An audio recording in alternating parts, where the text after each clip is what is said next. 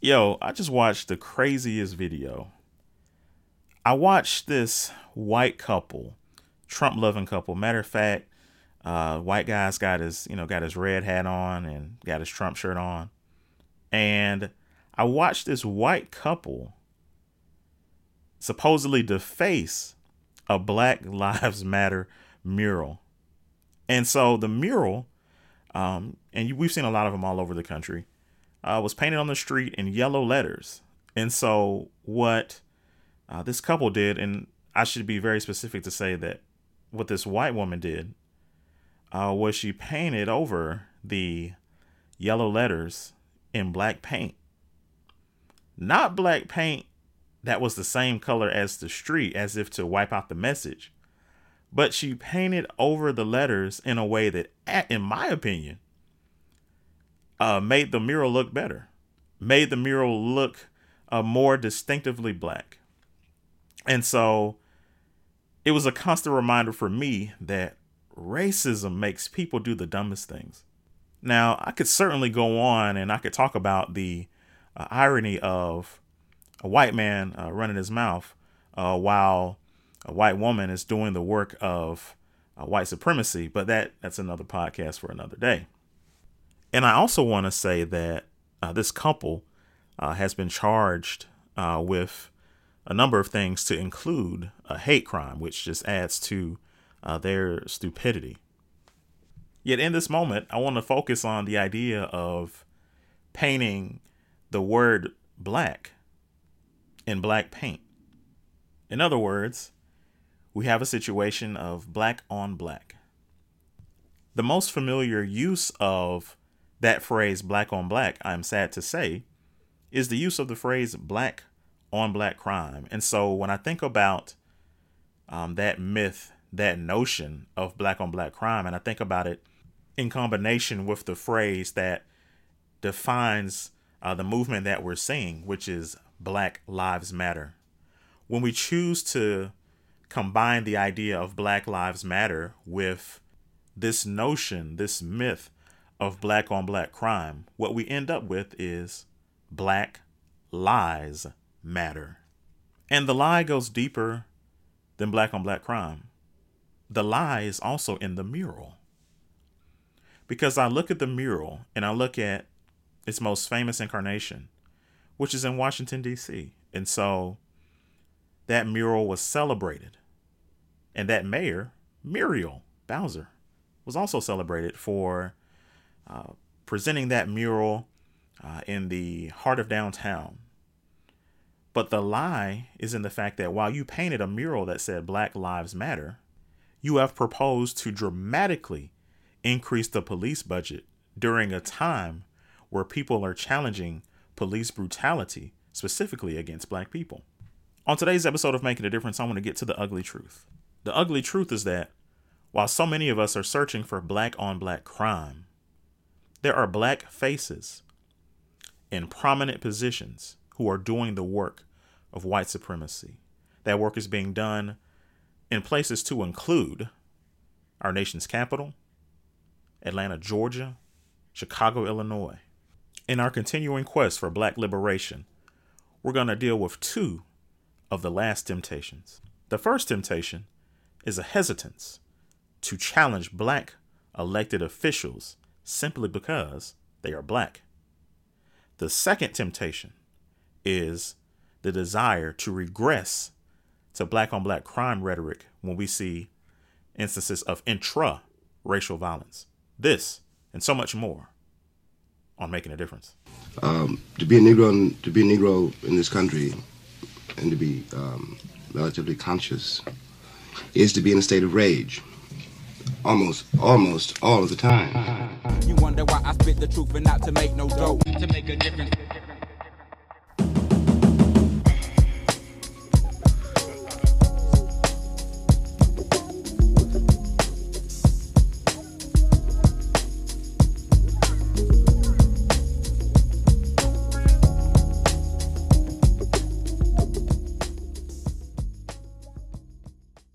Welcome to another episode of Making a Difference. I'm your host, Ken Macon. So glad you are choosing to listen to this very, very important episode of making a difference. Want to shout out Donald Doe. Donald Doe said, "Man, I thought you was dropping this podcast uh, yesterday.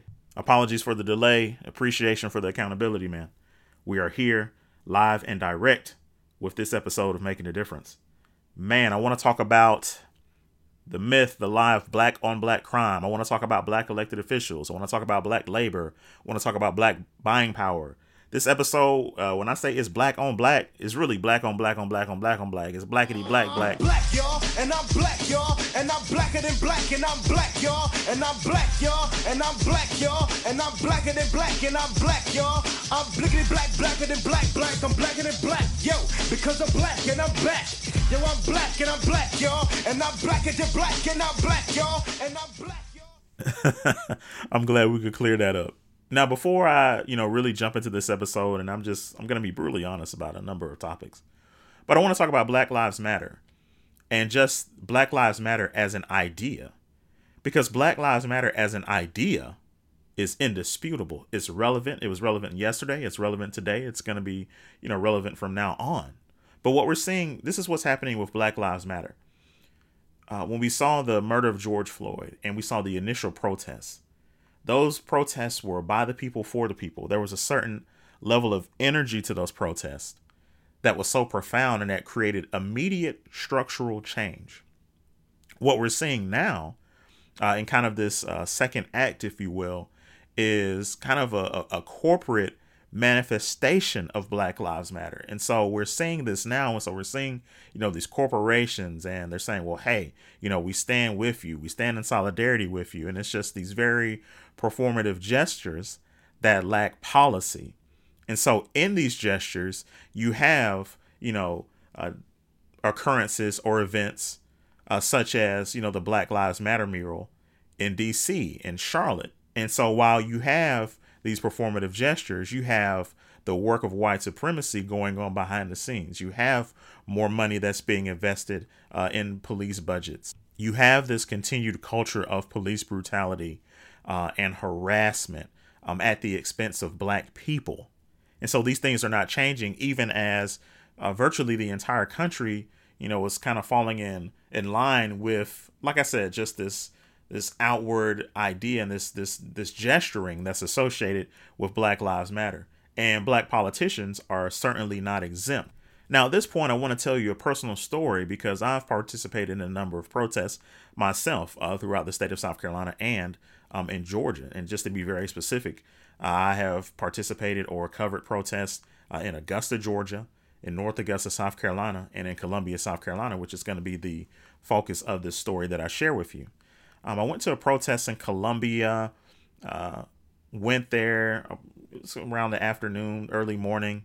And so it was what people, you know, tend to define as a quote peaceful protest. And I might as well break off this story now because I'm very early into the story and I want to talk about this notion of peaceful protest. And I understand the look, that's another temptation of people to say, well, hey, you know, we want to validate or invalidate a protest by whether it's peaceful or not. And I think it's important to understand that in this moment, whether you I uh, excuse me, whether you agree with the idea um, of you know tearing up stuff, uh, looting, of protesting, understand that it is these actions that have yielded immediate structural change.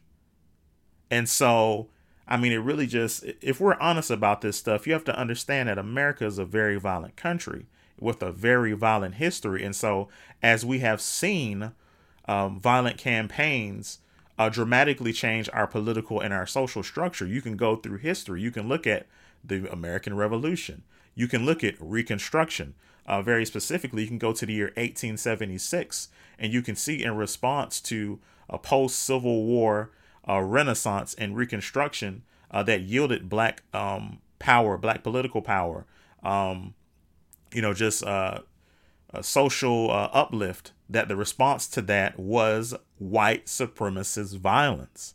Uh, we look at Jim Crow and we look at the violence of that period, even in the midst of a civil rights movement. So yeah, so you have to understand, and you have, and we have to be very honest um, that that is a language that America speaks and that is a language that America understands and it is no coincidence that in the midst of rioting that you've gotten these um great that you've gotten these profound uh, social changes in some areas With that said, I attended a protest in Columbia, South Carolina that for much of the time I, you know, marched and, you know, protested with the group, it was a largely peaceful protest.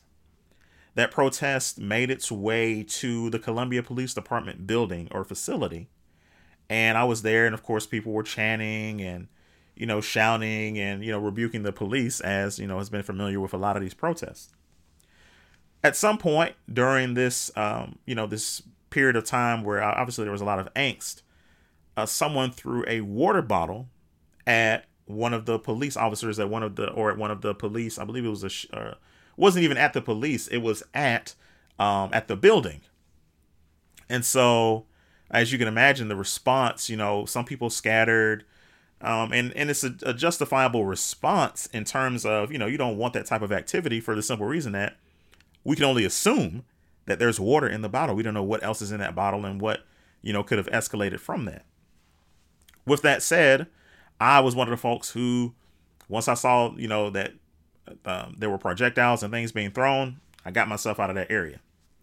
Now, as I'm leaving that particular area, what I see is, is I see a profound escalation of force by the police. And what I mean by that is, is that I saw multiple police officers come out of that building in full riot gear with, you know, shields and all of these different types of things.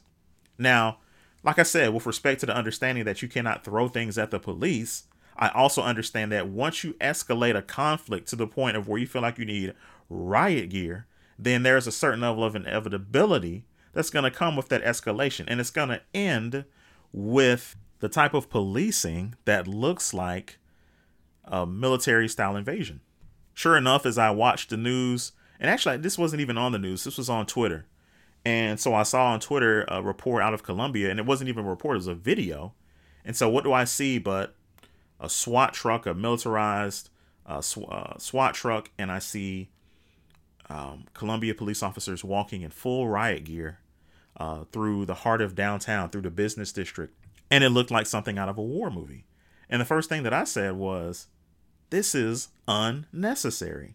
Now, surely, you know, we see these type of things and the country has become polarized in a way that we assume that, you know, hey, whoever, you know, called in, um, you know, for this type of policing had to be an individual, you know, who was a member of the Republican Party, you know, GOP, conservative politics. Not even close. Steve Benjamin, the mayor of Columbia, South Carolina, black man affiliated with the Democratic Party. He was the man who waged war on a significant population of his black constituency.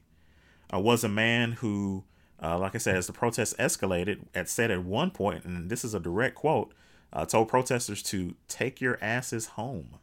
He used some rhetoric, you know, associated with outside agitators, and ultimately, in, in one of the interviews that he did, you know, he was standing side by side with uh, police and talked out of both sides of his mouth. When protests go from being peaceful to being violent, the conversation changes. We have people out there right now, not all of them, but a significant number of them who are violating city ordinances, who are violating state law, who are violating federal law, and it just won't be tolerated. We're going to have conversations, continuing conversations with community leaders that these two men in particular have been leading for decades now, pushing for systemic reform and policing, pushing for changes ensuring 21st century policing, ensuring transparent and accountable systems of justice to the best law enforcement officers this country has, surrounded by public policy leaders and a community that believes in them. Are we perfect? Absolutely not. Do we aspire to build them a more perfect union? Absolutely so. We're going to keep doing that. But what's happening right now cannot and will not be tolerated in this city, not as long as I'm the mayor. We're going to shut it down and shut it down right now. We've had a curfew in effect that expires on June the 9th. But that curfew is immediately uh, being moved up from 11 p.m. to 6 p.m. It is in effect as we speak. For all downtown and the Vista, if you're not home right now, you need to get home. Get off the streets or you're in violation of city ordinance and you will be arrested. Hard stop. Thank you. God bless you. We're going to continue praying for the thousands and millions affected by systemic racism and brutality, including police brutality. across this country and working to make sure that we have a system of justice that works for everyone. We're going to pray for the families of George Floyd and so many others affected by this. But we're calling on the better angels of everyone out here, those from Columbia and those not. For my Columbians, I need you to realize this is your city. We have to protect this city. I urge you to go home, seek shelter, be safe. For those not from our city, I want you to take your asses home right now. Oh, y'all thought I was playing when I said that he said that, huh? Nah, I told you he said it. He said it just like that. Take your asses home. Now, I am very tempted to address uh, Mayor Benjamin's uh, outside agitators rhetoric. And if you don't understand where that rhetoric comes from, it comes from the 60s. And it's something that, you know, was used by segregationists to discourage the likes of folks like, you know, uh, Reverend Dr. Martin Luther King Jr., you know, when they would go to various towns and they would, you know, uh, raise up concerns in regards to social and racial justice. That was the terminology uh, that was used, the phrasing that was used at that time was they were called outside agitators. And so, you know, there are certain phrases, and, and this really shows the power of words. Um, I'm really tempted to address that, but I think it's more important to look at some of the other rhetoric uh, that the mayor used in that particular moment, and that was the rhetoric of we're going to keep praying and you know all of this this religious rhetoric that is being used in the place of actual accountability. And I don't mean accountability accountability, you know, by saying, well, we're gonna, you know, we're gonna have uh, conversations and dialogue. The time for that has passed. In moments where there are protests that are so profound that pour through the streets, where people are, are crying out against uh, systemic racism and, you know, injustice, what elected officials need to start doing is saying, we messed up. We messed up. We understand why you are angry, and we're going to take the immediate steps to rectify the situation. We don't get that. And we don't get that, and those things don't happen because we have to understand Steve Benjamin and those politicians of his ilk have positioned themselves in a way where they would rather serve business interests, corporate interests, the interests of the white and wealthy, instead of serving the interests of people who look like them this is why it's so easy for folks like Steve Benjamin, Keisha Lance Bottoms, Lori Lightfoot to stand in lockstep with the police because the police serve the exact same interest. The police are not here to serve and protect black people. I'm going to tell you exactly how I know this. And this is the irony of having a conversation about black on black. Because whose responsibility is it to curb and resolve and rectify crime? it's the role of the police. We have given resources to the police, a significant portion and percentage of the resources in many communities to protect and to serve. So if they are failing and their failure is based upon not only racism, not only um, because of brutality, but also neglect, then why do we continue to pour money into these institutions? It's the definition of insanity. It's doing the same thing over and over and over and over again. And this is why I challenge elected officials and black elected officials with such fervor because I understand what their blackness in that position represents. And I understand how many people look to them for leadership. And part of that leadership um, is related to their blackness. And I understand what happens when those individuals say, well, blackness isn't a part of this. I have to, you know, be a leader because forsaking that blackness is forsaking a part of the constituency. It's forsaking uh, the part of your constituency that needs the most help. And this is why gentrification is so rampant. This is why police brutality is so rampant because the people whom we uh, trust, whom we elect to uh, create social and structural change, uh, are intentionally deficient. I got into a spirited debate on social media with some folks about Keisha Lance Bottoms and you know, uh, her role uh, in regards to the police and this notion of tearing up your own community. And well, I mean, she can't let people, you know, uh, tear up the entire town, and it's overstated. For one, it's not their communities. It's you know, it's Buckhead. It's you know this uh, wealthy area that when we talk about where you're tearing up your own neighborhood, it's it's categorically false because we're talking about people who not only don't have access to these communities as consumers, they don't have access to these communities, I mean, economic access to these communities as consumers, but they don't have economic access as entrepreneurs. So, how can you say it's their, their own neighborhood? There's a way to police the situation without waging war on your community or on people who look like you. And it's amazing because the same energy that's used to attack black people who are protesting the system and attack them relentlessly and recklessly is the same type of relentless and reckless commentary that we get from uh, these elected officials uh, when they come to the podium. Enough is enough. Enough is enough.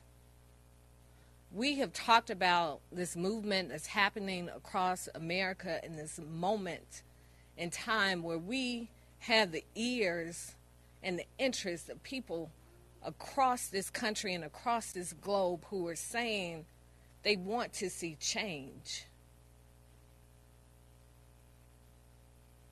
But the difference in this moment in time with the civil rights movement, the civil rights movement, there was a defined common enemy.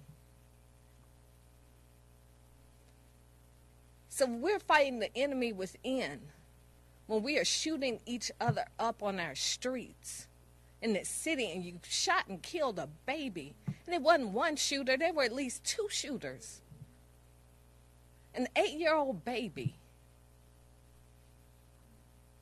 If you want people to take us seriously, and you want you don't want us to lose this movement, then we can't lose each other.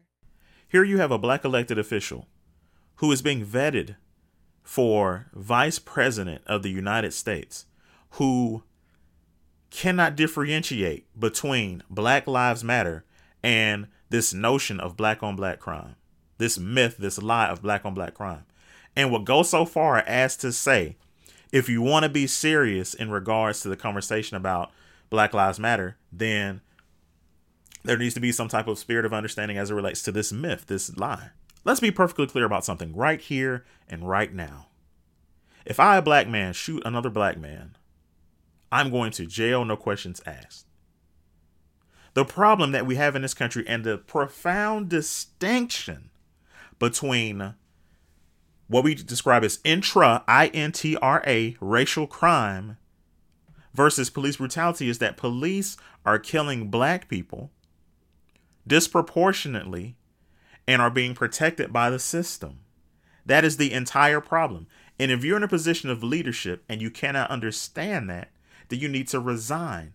But again, there's a certain type of energy that's reserved for intra-racial crime in the black among black people. And there is a different type of energy that is reserved for the police. You know, I just think it's, it's time for all of us to take responsibility and to be responsible during this time. This is not the time for us to pull back on the number of people we have on the street. This is not the time um, for us to throw up our hands and say we're we're, you know, it, it, everybody needs to be responsible during this time. I'll I'll just say that, and that that goes from every single elected official down to all of our police officers. And again, last night all of our officers showed up. You know, and there have been these questions about whether or not I support our officers. I continue to support our officers. I've never stopped supporting our officers. I appreciate the jobs that they do, and I've said it repeatedly. When my nephew was murdered in a case of mistaken identity, who did I call on? I called on APD to help solve his murder. So I personally know how important our officers are. And I, have worked, I've met Chief Bryant when he was my zone commander in Zone 4. So I know what a good working relationship with our communities look like, and I continue to support that.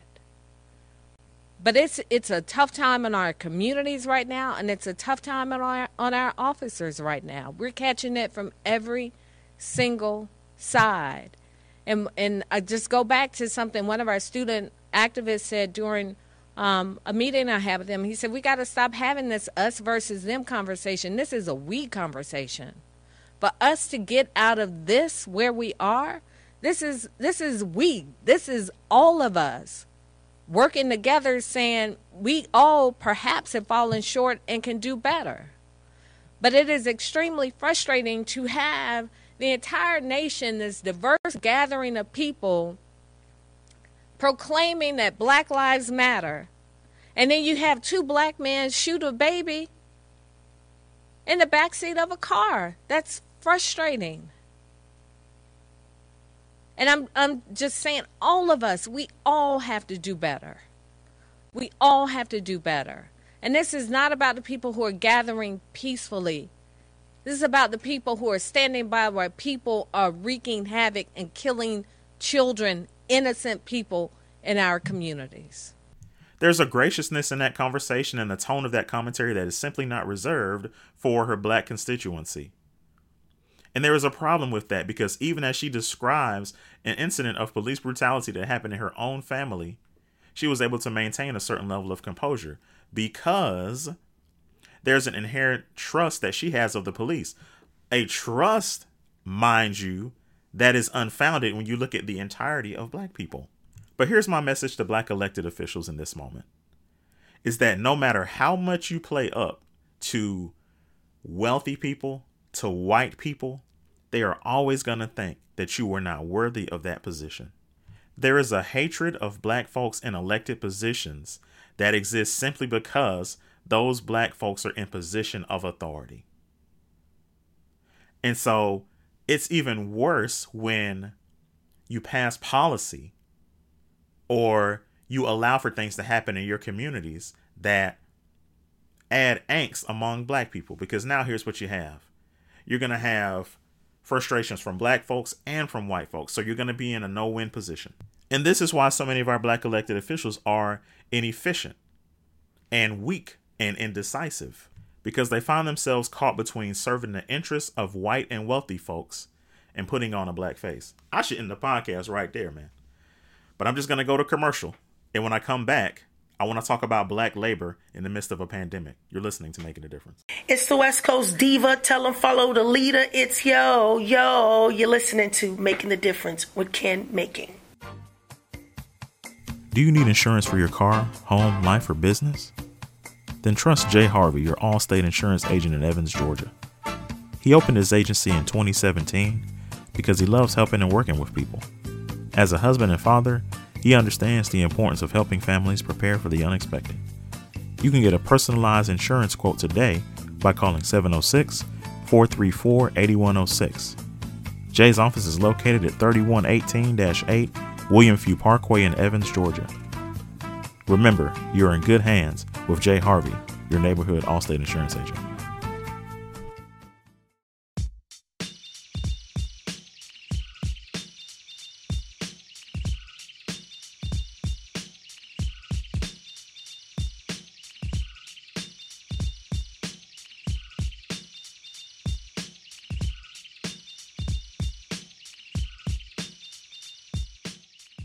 I want to encourage you to support independent black media. Portrayals of our people in mass media often come off with a spirit of either disinterest or seem to be disingenuous.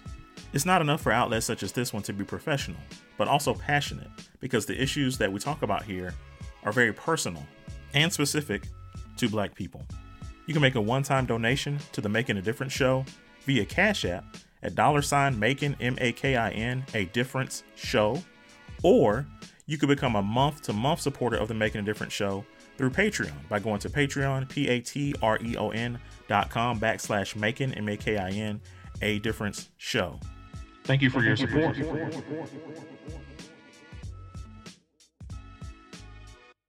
Welcome back to Making a Difference. I'm your host, Ken Macon.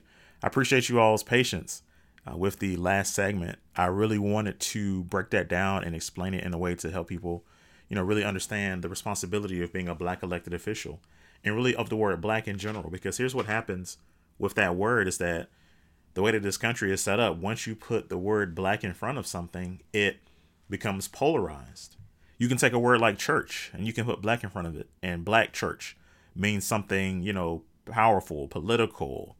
Uh, you can do that with a lot of different words and a lot of different ideas. And so there's a power and a responsibility that goes with that. Certainly, you have an elected official and then you say a black elected official, there's a certain type of uh, power and influence and polarity that's denoted with that. And so, with that power, you know, comes a certain responsibility to black people specifically. And we can never get away from that, you know, if we're going to talk about black people in politics. As I promised before the break, I want to talk about black labor in the midst of a pandemic. And I believe it's important for the simple reason that black labor ties all of this together. If we're going to have a conversation about Black Lives Matter, uh, we have to have a conversation about black labor, about how we negotiate in terms of black labor, about what type of um, dollars that said labor yields, and you know the role of reparations and all of these things. It all ties together, and the reason why it all ties together is because you don't have America without black labor. Period. And so when I talk about ideas, you know, on the Making a Difference Facebook page, when I talk about these ideas on Twitter, when I share these thoughts and ideas, understand that I'm sharing them from the perspective of where I prioritize and I appreciate and I promote black labor and I do so in a way that is anti-capitalist for a very simple reason. Is that I understand the connection between slavery and capitalism. And I understand that when we look at capitalism, American capitalism, as this idea of winners and losers, you have to understand that this country was built by black labor, but at the same time, is systematically um, operated and was designed, is systematically rather designed to ensure that black people are losers. So, how do we deal with that reality and how do we fight against that oppressive system um, in this country? And so, if we're to have that fight and have that conversation, we have to understand, like I said, the power of black labor. I'm to start this from the top. Once again, black labor built this country. Without black labor, there is no America. So, everything that happened after that, even when you talk about uh, the event- eventual emancipation of black folks, and I, and I really want to dig into that. I've had the good fortune to write some columns uh, for the Christian Science Monitor. And so as I've written these columns, um, as I've shared with folks, the, the blessing is that I'm actually, you know, being uh, paid to research the history of my people and to research the history of this country. And so what I find is is that in the 1860s, which is such a crucial and important time uh, in regards to black liberation and emancipation in this country, what you had even before the Emancipation Proclamation is that you had this act out of the District, the District of Columbia that paid slave owners for emancipated slaves. So, sure enough, slave owners received reparations. That is an that is a statistic, that is a truth, that is a fact that happened. So, and that happened prior to the foundation and the formation of the Emancipation Proclamation.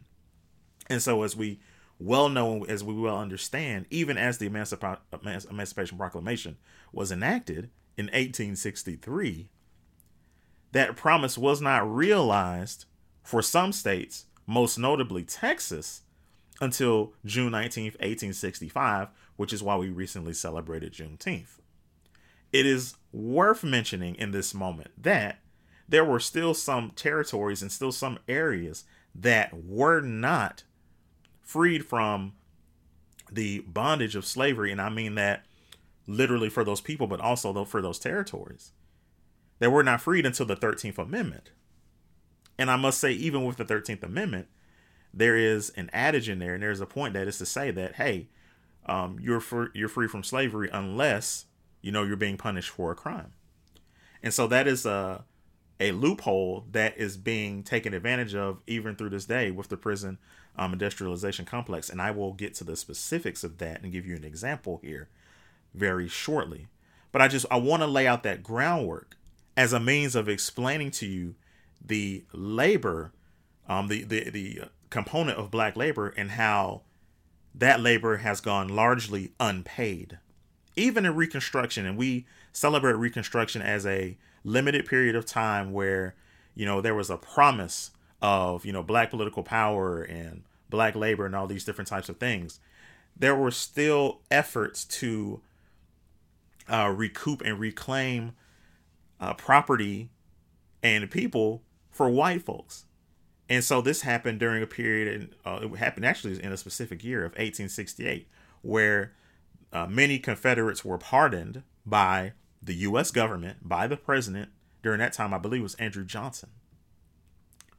And so not only were these folks pardoned, they were able to recoup the lands that had been given, um, particularly along the coast, um, had been given to black folks in South Carolina, in Georgia, in Florida. And these and these promises were made. Actually, they were made um, after the Civil War. They were made in 1865. You can look up Special Orders Number 15, and that's where you get this whole idea in terms of reparations. We hear reparations described as 40 acres and a mule. The 40 acres piece of that comes about by uh, by uh, virtue of Special Order Number 15. It was signed by uh, General Sherman, uh, who was a Union War general. I told y'all I ain't playing with y'all today, man. Look, facts only is what we doing on making a difference, and uh, it's just it's amazing to me how all of this is coming together because you know I'm talking about black labor, and I'm eventually going to talk about black buying power and different things like that. And certainly making a difference is a show that you know we recognize that we are not only in black media, but we are a black business. And that's why we promote black business on this show. But we have to understand um, the importance of uh, fighting for rights and freedoms for not only the entrepreneur but for the employee. And i'm, I'm just taking because all of this stuff is just kind of coming at me at once man. And all this like i said just this amazing information this amazing um, understanding of history and the responsibility you know of that knowledge but with that said i want to talk about black labor in a pandemic because when the pandemic started we highlighted the importance of the essential worker. And that's a phrase that was popularized in the media. I feel a lot about. I feel the same way about essential worker that I feel about Black Lives Matter murals. You know, it's a it's a performative gesture that does not promise policy or payment to um, those who have uh, who have worked um, for the good of society. And so we see this. Um, you know, we see the frontline worker, and there is a, a face of the frontline worker that I want people to understand is a black face. And I want people to understand that as you walk in grocery stores and you see people stocking the shelves, you see black faces, you see uh, the folks who are bringing these resources in uh, to you know these uh, grocery stores and to these uh, re- these uh, um, retail stores and places like that. And these are black folks driving trucks. And so we look in the hospitals and we see black nurses, we see black doctors, you know, we see uh, and and here's a like I said, here's some people that we don't see. We don't look in the hospitals and we don't see the folks who are doing the custodial work. You know, who are re- uh, responsible in that regard. You know, these faces are black. And so when the media initially reported on essential workers, our faces were not represented. The first real representation that black folks saw in the midst of the pandemic, in the midst of the, sh- the COVID 19 shutdown, was when there was an assessment of statistical data that said black folks are a disproportionate amount of COVID 19 cases. And so when this was realized, initially the media failed to correlate the high number of cases to systemic racism that exists uh, in healthcare.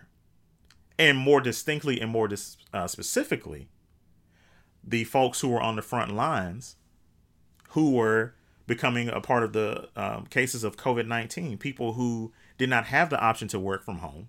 And I might add, were not being adequately paid for their labor. I want to make some things clear because when I talk about ideas on this show, and I understand that some of them are ideas, they are based on things that I know that our government and that businesses can do. And I don't allow government and business to make the excuse of a lack of resources because I understand that folks make investments in things that they want to invest in and that I understand and I also understand that part of capitalism is taking advantage of labor. And so when I say things like, you know, I understand that you know, if a person's making $11 an hour regularly, which is not a sufficient wage, living wage, and the minimum wage should be $20. I also understand that in this moment, if you're working during a pandemic, you absolutely, if you're making $11 an hour and you're an essential worker or a frontline worker, you should be making $22 an hour off top. And, if you are to find yourself in a position where you have to work overtime, then you should be making time and a half, which is to say that you should be making thirty-three dollars an hour. You can adjust that for you know how ma- how much you know you're making in terms of a of a wage. This is not unreasonable. This is understanding the power of labor and not only understanding the power of labor, but having the courage to fight for people outside of your own household. There is an inherent selfishness to capitalism. There's an inherent selfishness in the way that we conduct business in this country, and what it has does and what it has done is that it has put all of us in harm's way. I will explain. So now we're in this place where we're reopening and everything is opening back up. Now the question I have is is what's the difference between the start, you know, of the COVID nineteen um, not I don't want to say hysteria, but I, I will just we'll just say shutdown. The start of the shutdown versus now. Now you actually have more cases.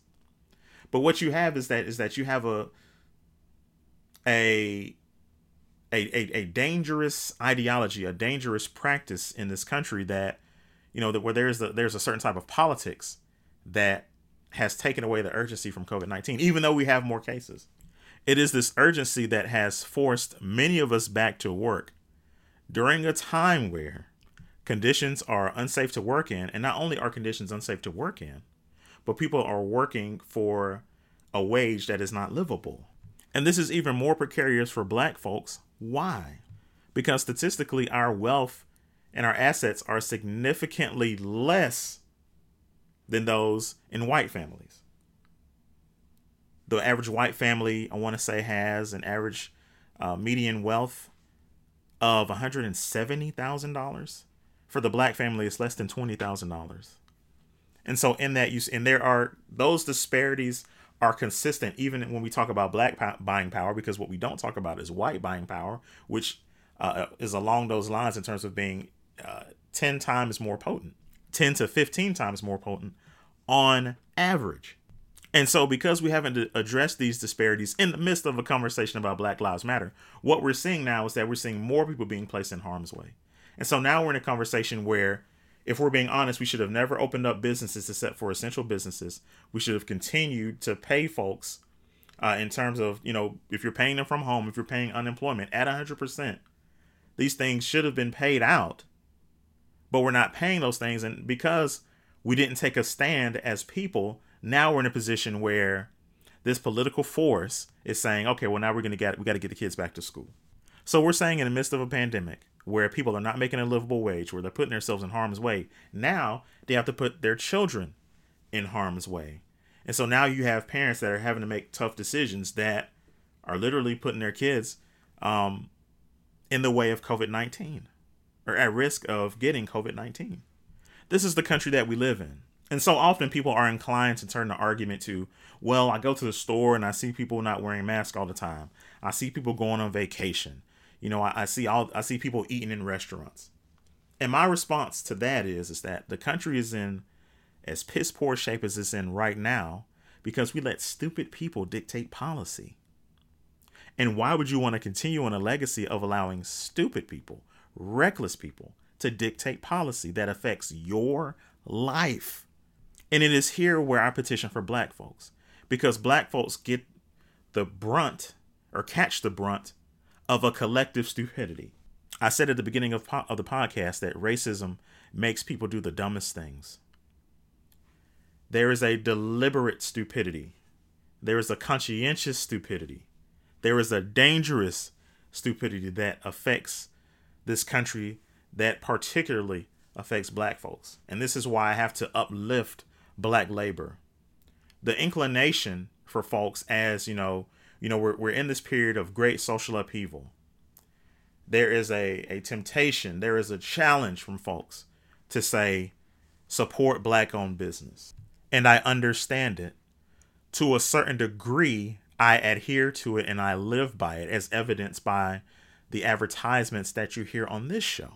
But I would be remiss if I didn't say that much like we have a willingness to fight for and to want to say we're going to support black business, we need to support black labor and we need to support people who are on the front lines, who are putting themselves um, in harm's way because they have no other way. Well, Ken, how do we support these people? Great question.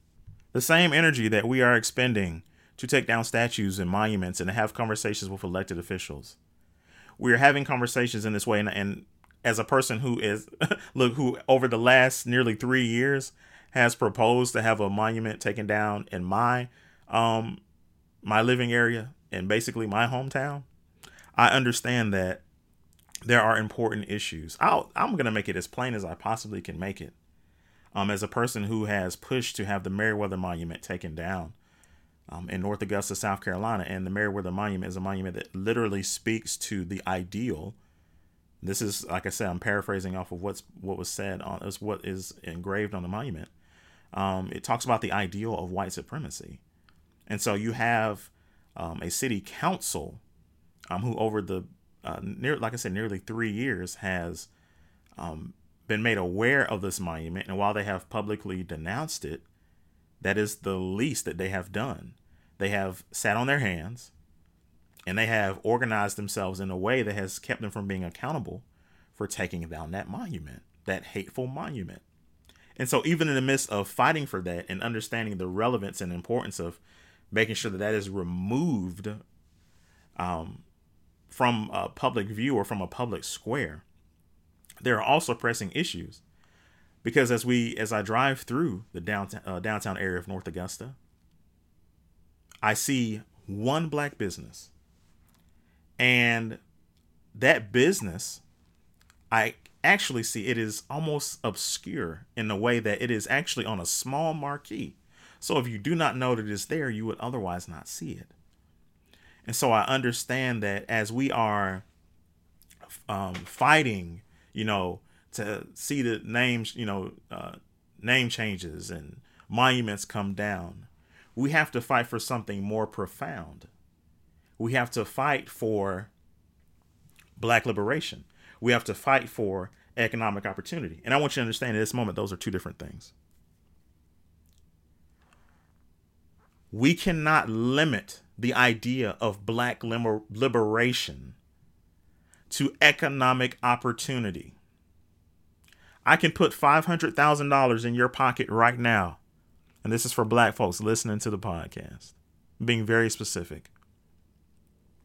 $500,000 in your pocket right now. And you can buy the nicest car you ever want to buy or whatever it is that you want to do with your money. You can drive down the street and you can see the blue, you can see flashing lights come towards you. And there's a fear that goes through your heart. And that fear in your heart will turn into a lump in your throat if that car was to make a U turn, that police car, and it was to drive behind you, not even to pull you over, but to drive past you. There's a lump in your throat. What type of freedom is that? And so when we talk about black liberation, we're talking about not only financial freedom, but we're talking about freedom from police brutality. We're talking about freedom of speech, where you can speak boldly to black issues, and I mean black and understanding the polarity of that word, uh, black community concerns. And you can speak to those things and not be called a racist. There needs to be a historical and sociological revolution in this country that manifests itself in classrooms that allows, or I don't, I don't even want to say allows, that demands that the history of Africans in America, the history of African Americans, be told in a way that helps people understand the relevance and the role of black labor in not only the building of this country, but the maintenance and the sustenance of this country.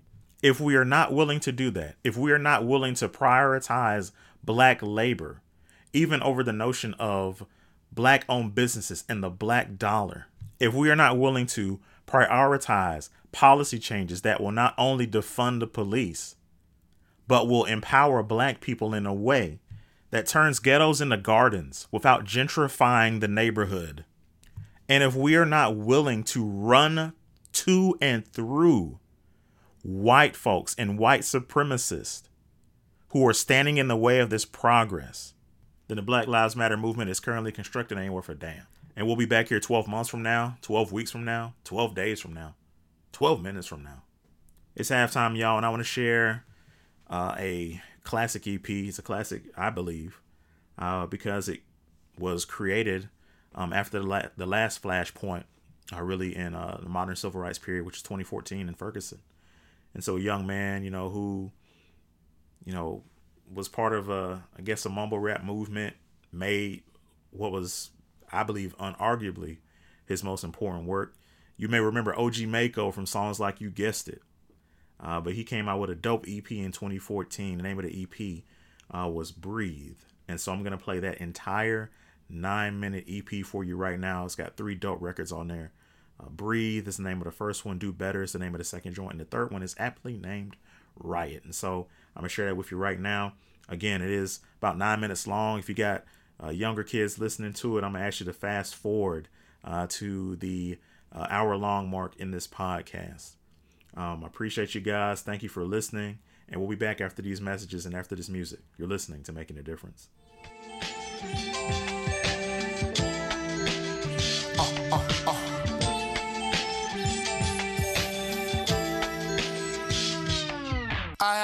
Pressing questions about our human regression, recession, standardized testing, low wages, and homeless veterans. Why niggas jump to aggressions and why just wanna be victims? When everyone is aware that it's niggas, these niggas killing. Why people who never hustled uplifted by dope boy lyrics? Why the lyrics near demeanor of most of our country's people? And how our money supply can't exist to the naked eye. Marijuana illegal, but Newports will make you die. Welcome to Scam America. All you need is a tie. Why does being whatever, whatever just sound like a lie? Why our country so opposed to tyrants, the biggest one? Why we scream peace so much but carry the biggest gun? Took a second for introspection and seen the lives we neglected. No change for starving kids, but spent 20 racks on the necklace. And Muslim Catholic protesters spend most of their time protesting each other for minor details and slightly very religious. They create and hate and watch it grow like legions. Why do we pledge allegiance? But soon as they think we sneaking this, guilty to proving innocent. So now they gambling and feed them. Fuck them, don't think we need them. I tell my people, get down.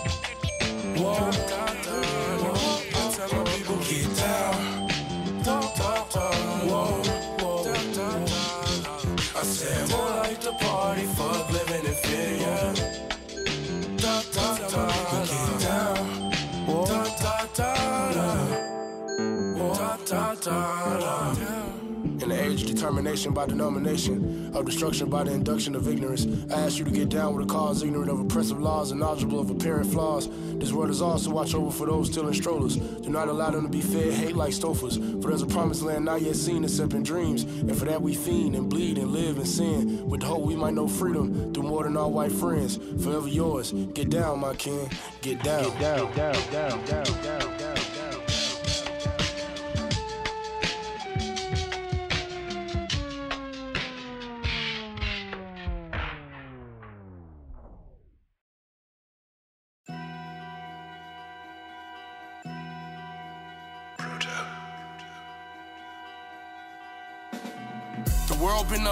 Unforgiving, so it's fitting that we are.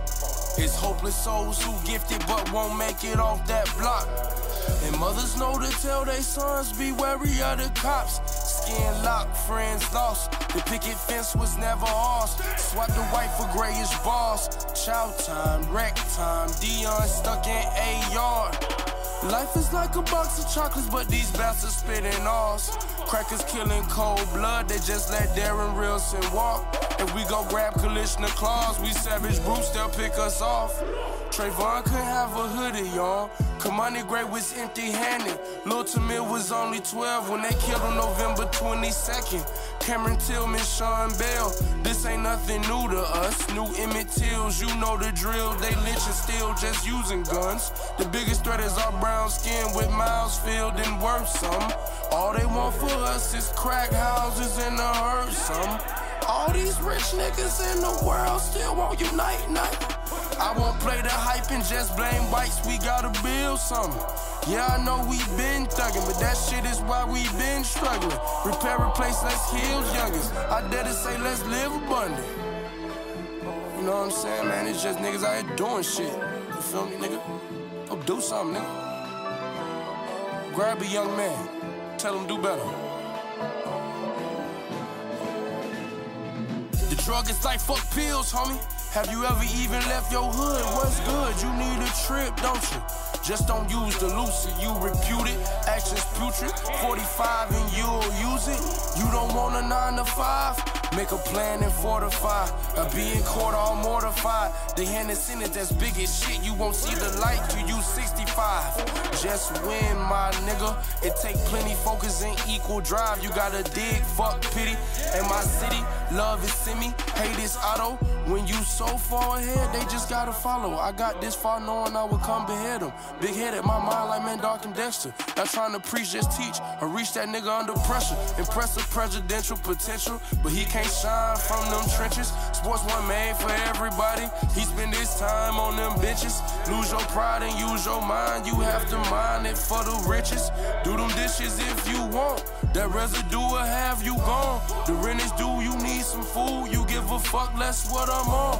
I underdig, don't get me wrong. But there's a world we gotta charge. You start with you, I'll get them going. It should've be a marathon. Let it marinate, let that man cook. May this truth I speak give me awkward looks and open minds that's been mistook. Young Richard Nix, I'm not a crook. Let's keep it real, let's change a foot, bitch. Y'all don't understand, so y'all will see it when you see the master plan, motherfucker. Yeah, yeah.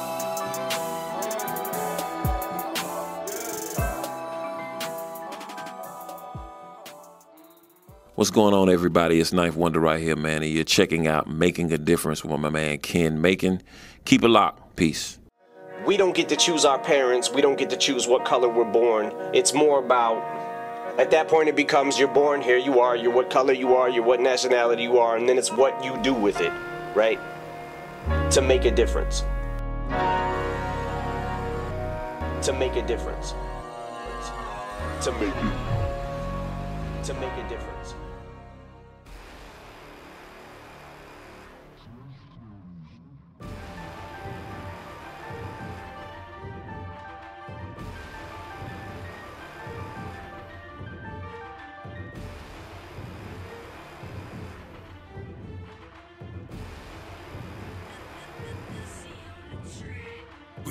Where we started.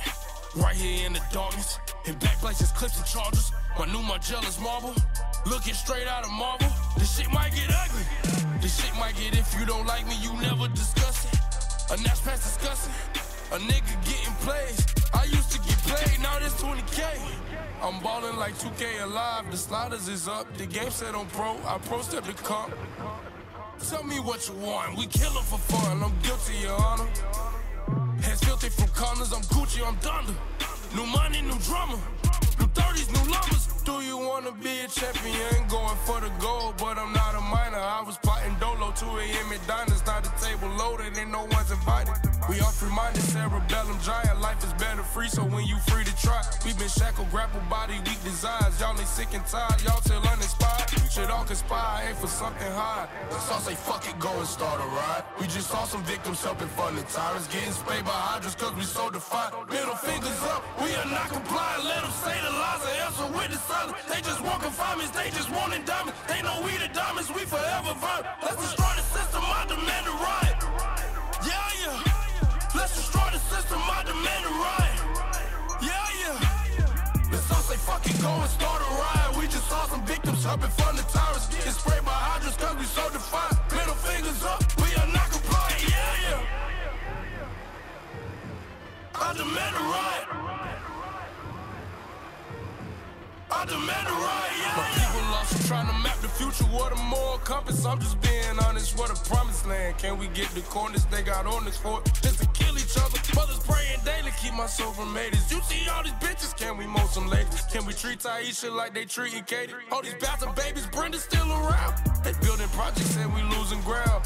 Look around, it's all gentrified. Niggas out of sight, but we ain't out of time. What a fucking plight we being undermined. Underfunded, treated like a fungus. They call us niggas, take a culture from us. Gotta deal with Iggy's and the Macklemores. But girls was twerking, they was screaming whores. But Molly did it and she got a tour. The song they fucking go and start a riot. Just saw some victims jumping from the tires, getting sprayed by hydrants cause we so defiant. Middle fingers up, we are not compliant. Let them say the lies and answer with the silence. Just want confinement, they just want indictments. They know we the diamonds, we forever vibrant. Let's destroy the system, I demand a ride. Let's destroy the system, I demand a ride. Yeah, yeah. Woo! Down. But some say fuck it, go and start a ride. We just saw some victims up in front of tires. Getting sprayed by others, go and start the fire. Middle fingers up, or you're not comply. Yeah, yeah. My name is Lauren Macon, and you are listening to Making a Difference with my handsome husband, Ken Macon. This is Donald Doe and Michael Doe with Family Financial Consultants. Do you need help with Medicare, with affordable mortgage and life insurance, building an estate for your child? We provide these types of services for you and much more.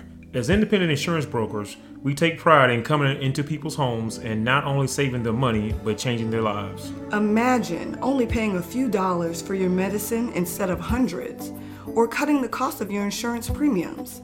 Our goal is to provide affordable policies tailored to your individual needs. Give us a call at 803 293 8915 or 706 503 3933.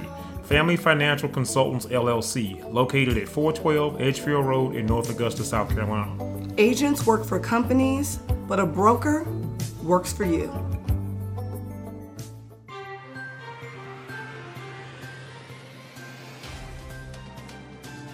Too often, we are left wondering what happened, how it happened, and who made it happen. Too often, that is because we don't know enough about the functions of our local and state governments. Remember this knowledge is power, engagement is crucial, and you can influence your quality of life based upon the choices you make on election day. Please follow me, Janice Allen Jackson, for the Local Matters podcast here on SoundCloud. We will be interviewing candidates for various offices, and we don't want you to miss it. Why should you follow Local Matters? Because local does matter.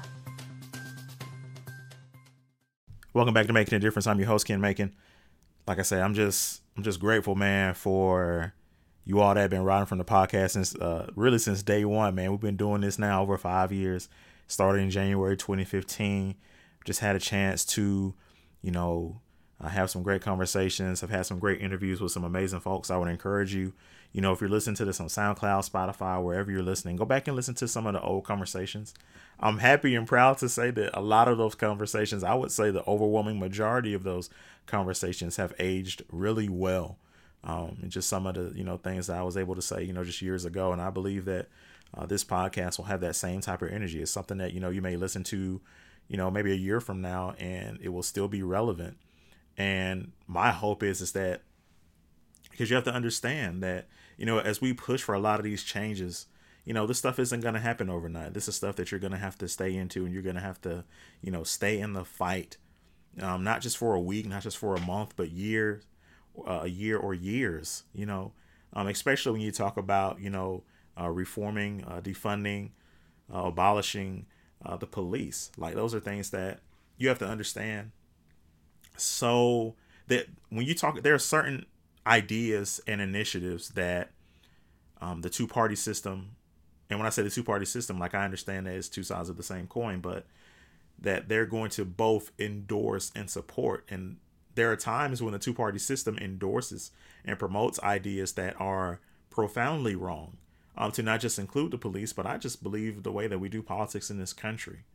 You know, there's really no room for a true progressive movement. I think when you look at, and like I said, it's just an example of one of many examples. You know, you look at uh, Charles Booker, you know, in in Kentucky, and and there you had a young man, not just because he's black, but because he's progressive, who, you know, could have been in a position to challenge Mitch McConnell.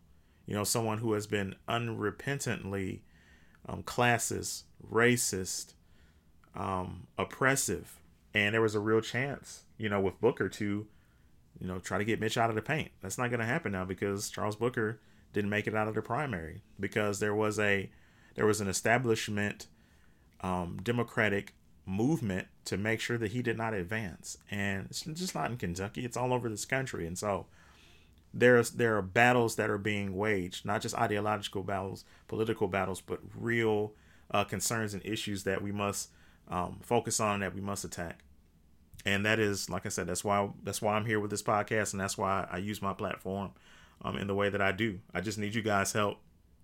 If you're listening to this podcast and whether you believe in the podcast or not, because and I'm saying that because there are some things that I'm saying you're gonna be like, man, I don't agree with that, dog, and I get it. But if you've made it to an hour and five minutes listening to this podcast, I like to believe that whether you disagree or agree with what I'm saying, you respect it enough where we're in a position now, hey, share this with somebody, man. Share this with somebody who is looking for news, is looking for a podcast. I know Augusta, Georgia, man, is looking for a podcast, is looking for a reliable place to get news and to have that news presented to them in a way that's real, that's rugged, that's raw. But it's always going to be um, for the advancement and the support of black people. And I apologize for nothing when it comes to my people. I want to close this podcast uh, with a general conversation uh, I want I'm going to talk about reparations here at some point, but I just want to challenge folks, you know, who are, are conscientious enough to, you know, be on social media and to say, hey, you know, I want to uh, make, listen to a podcast about social justice. And I want to challenge you in love to, if your social justice movement is limited to the comment section, and if you're finding moral victories in 30 day Facebook bans, and different things like that and you're not taking the movement to the streets like we got to advance this thing. And i say that from a from this simple perspective. You want to challenge people who have the power to change the system. Arguing with you know jebediah from you know some backwoods part of louisiana like on facebook is not going to advance the conversation in a way that's going to create structural change and i understand that some of us need that catharsis and i understand that there are some battles that can and should be waged on social media. But like I said, I'm getting really concerned at this point that there there's a certain urgency to this movement for the simple reason that I do believe that we're seeing a collective um, angst and disgust with how things are going in a way that, and I understand, and I'm smart enough to know that this movement is not going to last in terms of having this, like I say, this this collective attention and involvement. And when this attention and involvement subsides, understand that there's going to be a very real backlash from the people who do not want to see things change, who not only want to see a status quo, but you know, are of the idea that white lives matter, who do believe in a profound, who do believe that white su- uh, supremacy is a profound idea. And so these are the people that we have to battle. And so I have to come back and talk about reparations. And I want to talk about reparations in a way today um, that is not just going to include the financial piece of, of reparations, but it includes a historical and a sociological perspective to reparations. And so, and, and what concerns me is that when it comes to black folks, I don't even think that it's the notion that black people do not want reparations. I think if you ask 100 black people, and again, there are over 300 million black people in this country. But just to say, if you're going to ask, you know, we'll just say 100 black people, like the overwhelming majority of those folks are going to say, "Oh, you want to give me a check for how much money? Say less." There's a difference between wanting it and believing that you're going to get it. And so this is less about making an argument and it's more about helping people to understand the relevance of why. If you look at it from a historical perspective and you look at it again from the perspective of black labor, understanding the how and why we were brought here, and understanding that okay, so we were brought here. There were other um, nationalities who were treated um, as indentured servants, but there was a transition between the idea of an indentured servant, or I, I should say, a a devilish and evil distinction that was made that made black folks or made Africans um, forcefully immigrated to America. Um, there is a distinction there that made us specifically enslaved people. And you have to understand that that period of time coincided with the building of America. And so once you go from that period to Reconstruction, a lot of the other things I've talked about with Jim Crow and the war on drugs and different things like that, black people have a distinct claim. I want to say black people, American descendants of slaves, have a unique and distinct claim um, to reparations. And I know folks are doing a lot more reading, and I'm I'm here to tell you right now that there is no revolution without reading. You must read. I understand, you know, uh, the the desire and the temptation to want to speak based on your experiences and and you know in business and in life. I get it, but there must be consistent research and reading and development of ideas. We have to challenge ourselves. There are in like I said, I gotta go go back to my man Doe. Um, and like I said, I appreciate Doe. What Doe says a lot is is that from the time I started doing the pod to right now, like a lot of things with me have changed. And I'm here to tell you, first of all, shout out my man Doe again. That's my dude.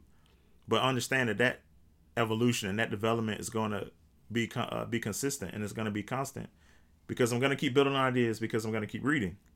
And so as folks are reading, uh, you know, a bunch of books, and I get it, I'm going to challenge you to make the investment in From Here to Equality Reparations for Black Americans in the 21st Century. Uh, it's a book by uh, Dr. Uh, Sandy Darity, uh, William A. Darity Jr., and and his wife, uh, Kirsten Mullen. And I, as you know, if you guys are listening to the pod, you know I've had them uh, on the podcast previously. This book is so important to not only the discussion of Black reparations, but of a Black re-education, and particularly as it relates to just the history of this country and and so much of it hasn't been taught or if it has been taught there's been a like a miseducation there's been a propaganda that we all need to fight through whether you're listening to podcasts if you're black if you're white. Understand what reparations means. It is as we talk about reforms and you know we use this type of rhetoric like reparations has to be a part of that. America has shown at this point that she is willing to address the problem. But if she is not willing to redress the problem or rectify the problem, then we're going to be right back here, like I said, in a few months or a few days or, you know, however long it takes for, um, you know, this injustice to present itself in a way that draws the attention of, of the national media and of, of people all over the country and all over the world. That's all I got to say for now. I appreciate you guys so much for listening to the Making a Difference podcast and making a different show. I want you to know that we are constantly just developing new ways and new ideas. Um, and like I said, I'm, i know I'm challenging myself um, to build the podcast. If there's anything that you know that you want to recommend or any way you want to support, obviously, you know I encourage that so much, um, and I appreciate you for that. I want to close out uh, with uh, Stokely Carmichael, uh, Kwame Ture's challenge uh, to white America. This is an interview that he did with Mike Wallace. I actually just saw it this or just viewed it this morning, and I want to share it with you guys as well. I think it's uh, a great way to wrap up this podcast. I love you guys so much. Peace and God bless. You're one black man who went to a good, essentially white high school in the city of New York. That's you correct. obviously had had a good education. That's a good many of the people who work with you here in SNCC can say the same thing. And we're saying that... And you're a black man who came from a New York ghetto. And we're saying that there's a system that allows for one or two black people to get out. And that that's the rationale for keeping other black people down. And it has nothing to do with the unwillingness or inability of the Negro to help himself and to work hard. That's the rationale, that the reason why black people aren't this is because they're lazy, unambitious, stupid, have rhythm, and they eat watermelon. You call on the black man to refuse to respond to his draft call.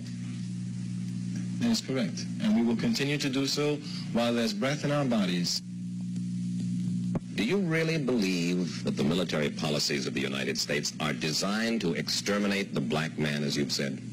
I most certainly do. I look at the recent statement by racist McNamara, who says that 30% of the people that are going to be drafted now under his new system are going to be black people. And that's nothing more than black urban removal.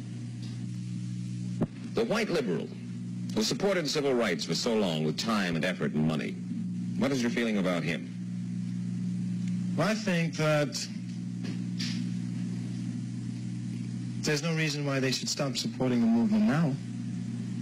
I certainly feel that if they're genuinely interested in black people, and since black people have charted a course, they believe in that program, they will continue to give to it. They need more white people to civilize whites. They need them to civilize the savages in Cicero who throw rocks and bricks at a peaceful and lovable black man like Dr. Martin Luther King, who would not even hurt a fly. Well, that's very important because our uncles and our fathers and our older brothers died in World War I fighting Nazism to protect the Poles, and those same Poles turn around and throw rocks and bricks at us after we died to save their lives. And people talk about we are savages. Mr. Carmichael, if you had the chance to stand up in front of the white community and say anything you desired, say to them, understand me, white man, what would you say? I would say, understand yourself, white man, that the white man's burden should not have been preached in Africa, but it should have been preached among you. That you need now to civilize yourself. You have moved to destroy and disrupt. You have taken people away. You have broken down their systems. And you have called all that civilization. And we who have suffered at this are now saying to you, you are the killers of the dreams. You are the savages. Yes, it is you who have always been uncivilized. Civilize yourself. The revolution will not be televised. You see, a lot of times people see, see, see, see battles and skirmishes on TV and they say, aha, the revolution is being televised. Nah, the results of the revolution are being televised. The first revolution is when you change your mind about how you look at things and see that there might be another way to look at it that you have not been shown. What you see later on is the results of that, but the revolution, that change that takes place, will not be televised.